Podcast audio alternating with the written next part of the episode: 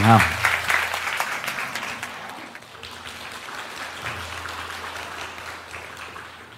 Quite a lot of applause for one single word. I wish I knew more. It's my routine to always take a photograph of my audience before I begin. Do you mind? There's a reason behind this. I'll tell you in a second. You there, you're not smiling. Smile for me. This side, I haven't forgot about you. The reason I do this is in case someone wants to kill me before the presentation is over, we'll have photographic evidence. So you've been warned. I always knew what I wanted to be when I grew up. Now, that's not completely true. There were two things that I wanted to be when I grew up. The first one was to be a professional basketball player, to be a point guard for the Los Angeles Lakers. You can see how that one worked out. The second, however, was to be a foreign correspondent.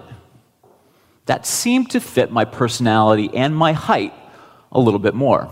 The reason I wanted to be a foreign correspondent is because I was very shy as a kid. I'm still very shy right now. It's difficult to come up and speak to you in front of this very big and powerful audience and share my stories. But when I had a camera in my hand, it was so much easier. Plus, it was much easier to meet girls that way as well. I had a reason. Can I take your picture? And I liked the job so much and wanted to do it so badly. Uh, I remember seeing photographs of um, amazing war correspondents from Vietnam, Eugene Smith, Eddie Adams, Nick Ut, all of those photographs, and they meant so much to me. And I wanted to do the job myself. And so I went to my hometown newspaper and I said, Hire me, I'm a photographer. I'm a reporter. I can do this job. Surprisingly, they did. They did hire me. But there was one small thing I forgot to tell them my age. I lied about it. I said that I was 16 years old when I was only 15 years old. They needed me to drive to my assignments, but I didn't have a car. I didn't even have a driver's license. So that wasn't going to stop me, though. I got on my bicycle and I pedaled with my camera on my neck and I took the pictures that I needed to take. And from the very first shot that I ever took for the newspaper in my hometown of 6,000 people in Geneva, Ohio, I was smitten. It was the job that I wanted to do for the rest of my life. And fortunately, I've been able to do that. But I haven't forgotten the past. In fact, I don't want you to forget it either. So here is a picture of my first press card and my high school afro. Looks a little bit different how times have changed. A few more wrinkles, a few more gray hairs. But I have not lost my love for journalism. Now, since that time when I was 15 years old, a lot has changed. The kind of events that I used to cover as a young photographer were pretty lighthearted stuff. Community meetings, you know, occasionally there might be a fire in the local town. Um, but from that time, I went on to cover conflict. All of these photographs represent kind of the trajectory of my career. The very first war that I went to, and the very last one. As you can see here in the far left hand corner, I don't look that different from the 15 year old that you saw in the press pass. That was my first war in 1986. Don't try to do the math. Uh, that was in Nicaragua. The very last one uh, on the far right hand corner is in Iraq, and I'm with a group of Kurdish Peshmerga, who at that time in 2014 were fighting the Islamic State and who are still fighting the Islamic State. In between are all the different wars that I've had a chance to cover and witness. Now, I'm going to tell you a dirty little secret about war coverage, and it's this it's the easiest kind of journalism that anybody can do. The very easiest. I mean, yes, you can get killed, there is danger, but in terms of the job itself, incredibly easy. I'll tell you why. Because we as people, we're drawn to the dramatic, we're drawn to the exciting. We want to see the things that are interesting. For instance, if you had your choice as a young journalist to cover a city council meeting or a village council meeting, or to cover a fire, you'd want to cover the fire. Why? Because people are drawn to that. We're like zombies. We want to see where the action is. And in some cases, war is the very same thing. Any monkey with a camera can take a picture of an explosion. Perhaps that's why I've done it so long in my career. But unfortunately, I don't feel it's the right way. And I feel that only covering combat has been a huge weakness in my own personal journalism, but also in journalism as a whole, how we do this job. We have to do it better. And in this time period, I hope to have evolved from just focusing on combat covering the entire war, what causes it, who are the real victims behind the conflicts. And we'll talk about that a little bit more later in the presentation. But what I'd like to show you now is one of my first real ethical dilemmas in covering conflict. I'll set this video up for you. At this point, it's 2001, and this is northern Afghanistan. And I've been sent by an American network named NBC to cover the conflict in Afghanistan at this point, which is really about Northern Alliance guerrillas fighting to overthrow the Taliban government. You may remember that the Taliban at one time controlled all of Afghanistan. They were the, the proper government, if you, if you will. But at this time, the US was beginning to get involved in that conflict because in 2001, as you may remember, there were terrorist attacks against the United States, which resulted in the Afghan war, going after uh, Al Qaeda and their Taliban hosts in Afghanistan. This particular video is a fight between the Taliban and the Northern Alliance. I'm with the Northern Alliance in a, a trench position near a tank when the Taliban fire a mortar shell on our position. Here's what happens next.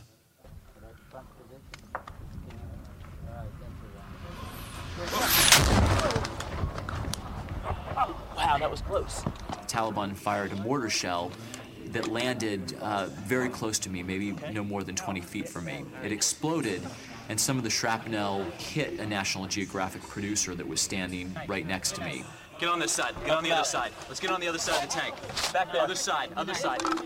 That's kind of a dramatic moment, I think you'd agree.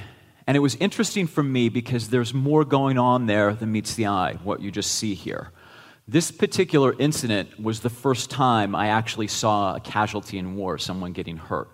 I'd seen a lot of people shooting somewhere else, but not a lot of shooting coming back in our position. This was the first time that I'd actually seen that. This also created one of my first professional ethical dilemmas. And that ethical dilemma was this I have a camera, yet I have a wounded colleague standing directly across from me. Do I continue to videotape, or do I put the camera down? And help him? Obviously, you know the answer to what I did here. I actually continued to videotape. He seemed to be okay at the time. Um, I knew enough about first aid that I knew that this wasn't a femoral artery that had been hit. A femoral artery, some of you pre med or medical students in here know that someone has that artery cut, they can bleed out and die in as little as four minutes. But there's a telltale sign of that the blood spurts from the wound this wasn't the case. He actually said to me, Hey, I'm bleeding, shoot me. I said, Looks like you've already been shot. But I continued to roll my video camera, got the video, then put the camera down, took his scarf, and I wrapped him up. Now, to me, I thought it was important to do that. Yet, later on, some of my colleagues criticized me. They said, Why did you continue to shoot when he was wounded? Why didn't you help? Why didn't you put your camera down? That's a question a lot of times people ask of journalists. Why don't you put your camera down and help? Well, in this particular instance, what I saw in front of me I thought was important. It was something that many viewers hadn't seen before. What it looks like when hard, hot metal meets soft human flesh. This is what had been absent very much in the war coverage that we had been seeing in America for a number of years. This is what it looked like when people bled. I wanted to make sure people saw that. I didn't want him to die, of course, but I thought that was an important moment. And so to this day, I feel like I did the right thing, that it was important to get that in information out there. People needed to see what the true cost of war was. Now, as time went on, the battles that I saw grew increasingly more violent, like this one in Fallujah in 2004.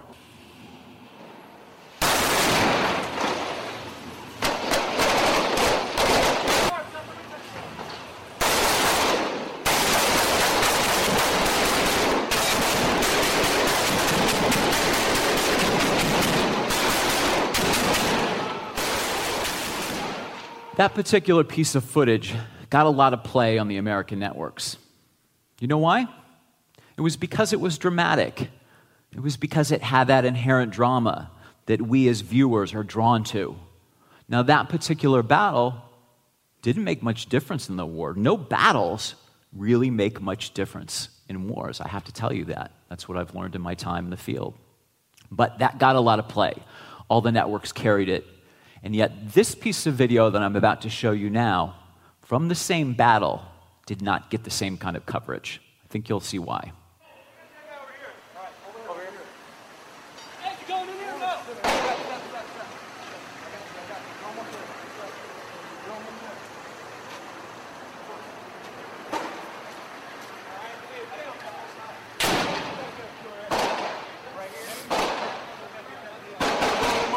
You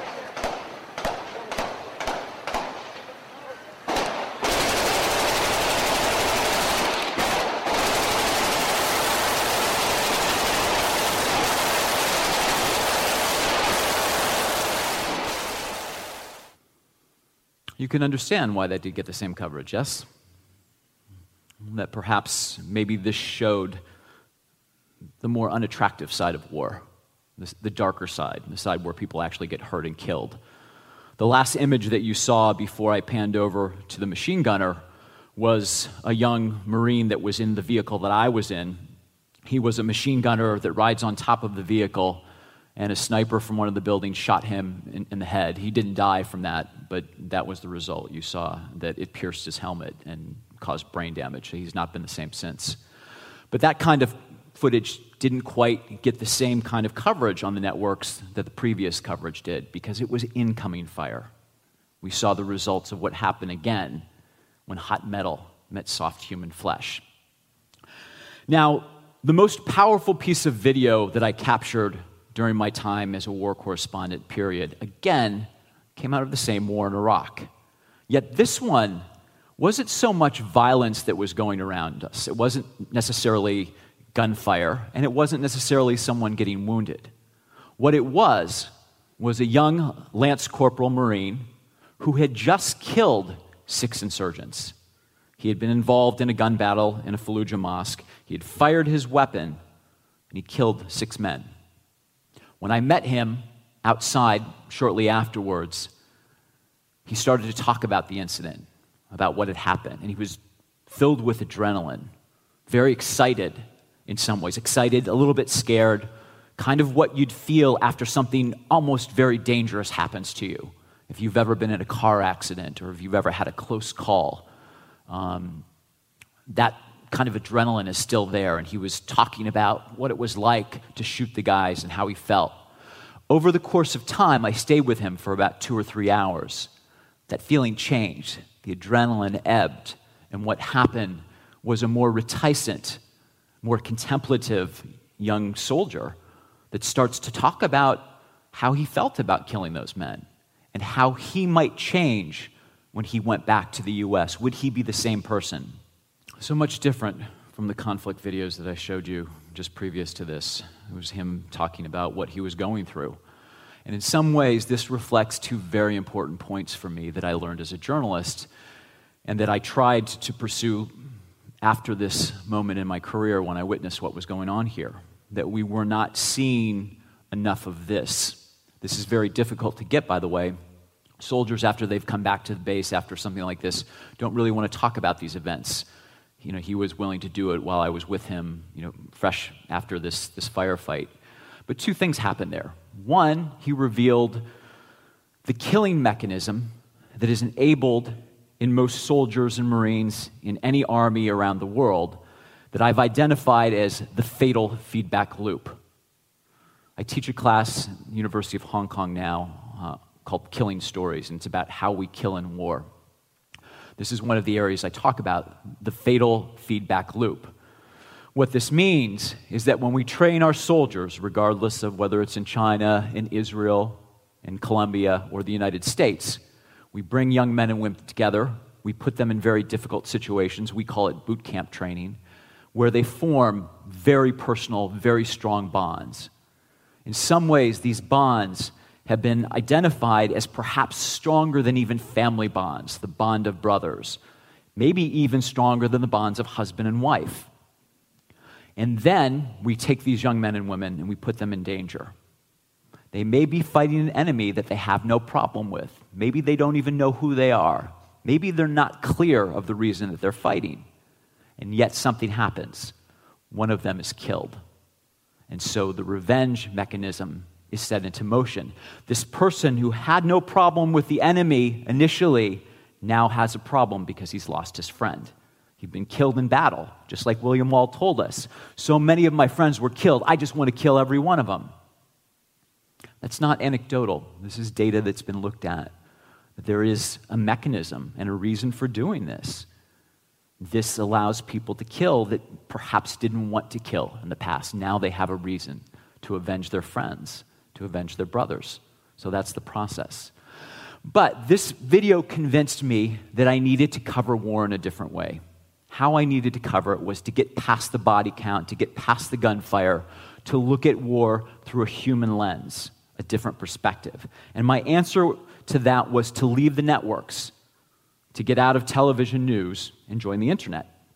And I did. And I pitched Yahoo, the giant internet portal, to do a project called Kevin Sites in the Hot Zone. The project was this that I would cover every war in the world in one year. The idea would be not to go with a big crew, but to go alone, only with the gear in my backpack, to make a small footprint, not to change the environment. There was other reasons to go as well.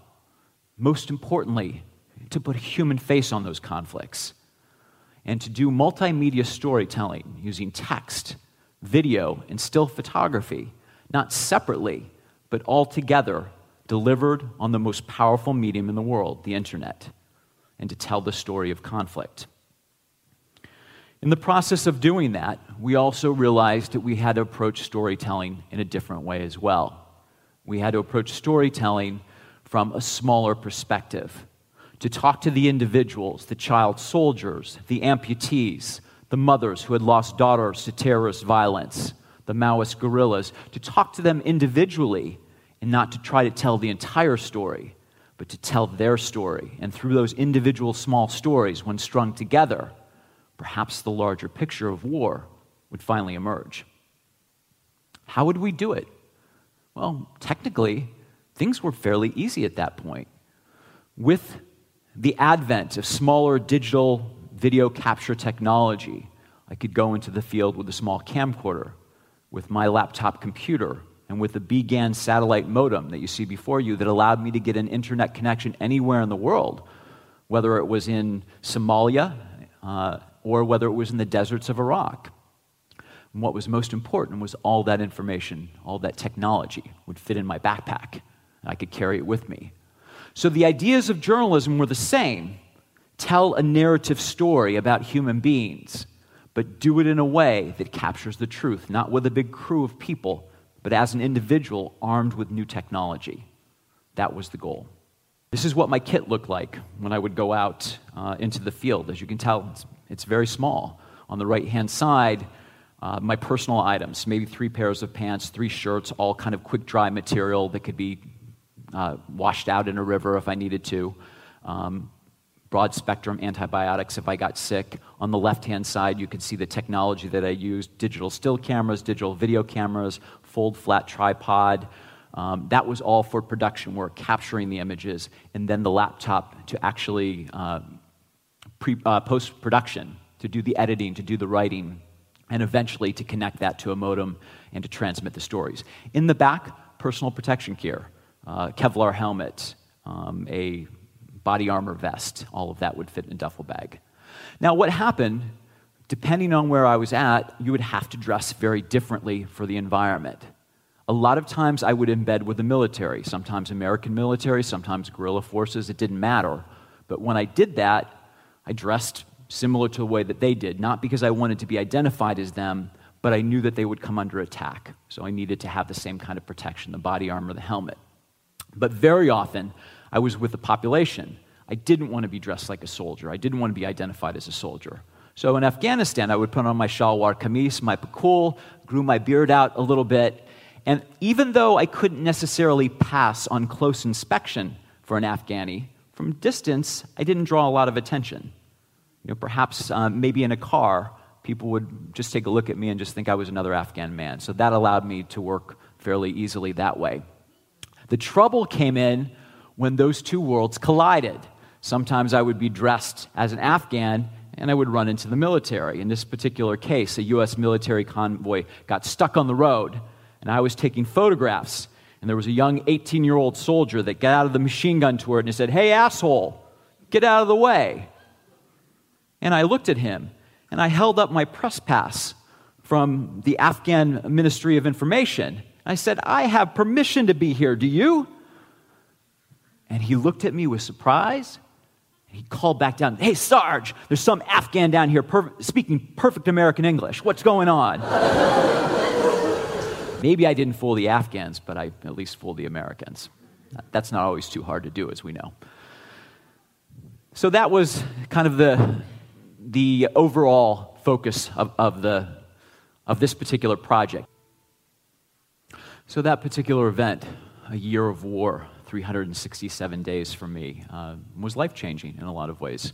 Uh, what I learned about conflict became really the centerpiece of everything I talk about as a journalist now. That we have been doing it wrong for a lot of years, and it's time to change the way that we do it.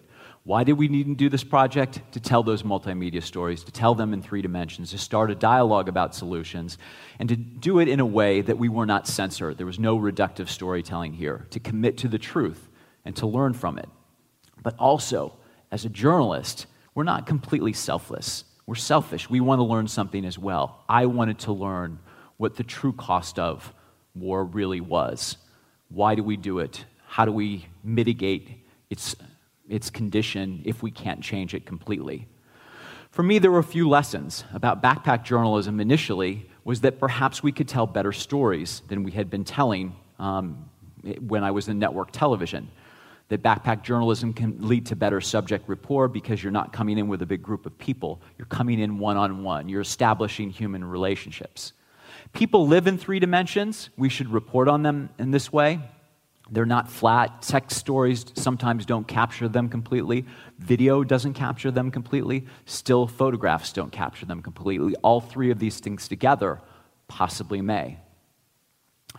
But juggling all of those tools, a still camera here, a multimedia camera here, trying to do them at the same time became very difficult. I was confused in the field sometimes which camera should I use? And I finally decided that if it was singing, dancing, or exploding, I would use the video camera.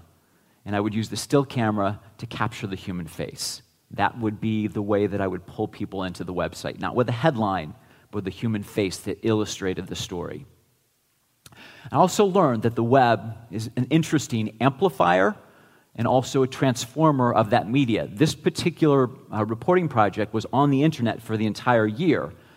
And we were doing that specifically because we wanted to reach more young people and we wanted to reach Americans, people that were not paying attention to what was going on in these conflicts.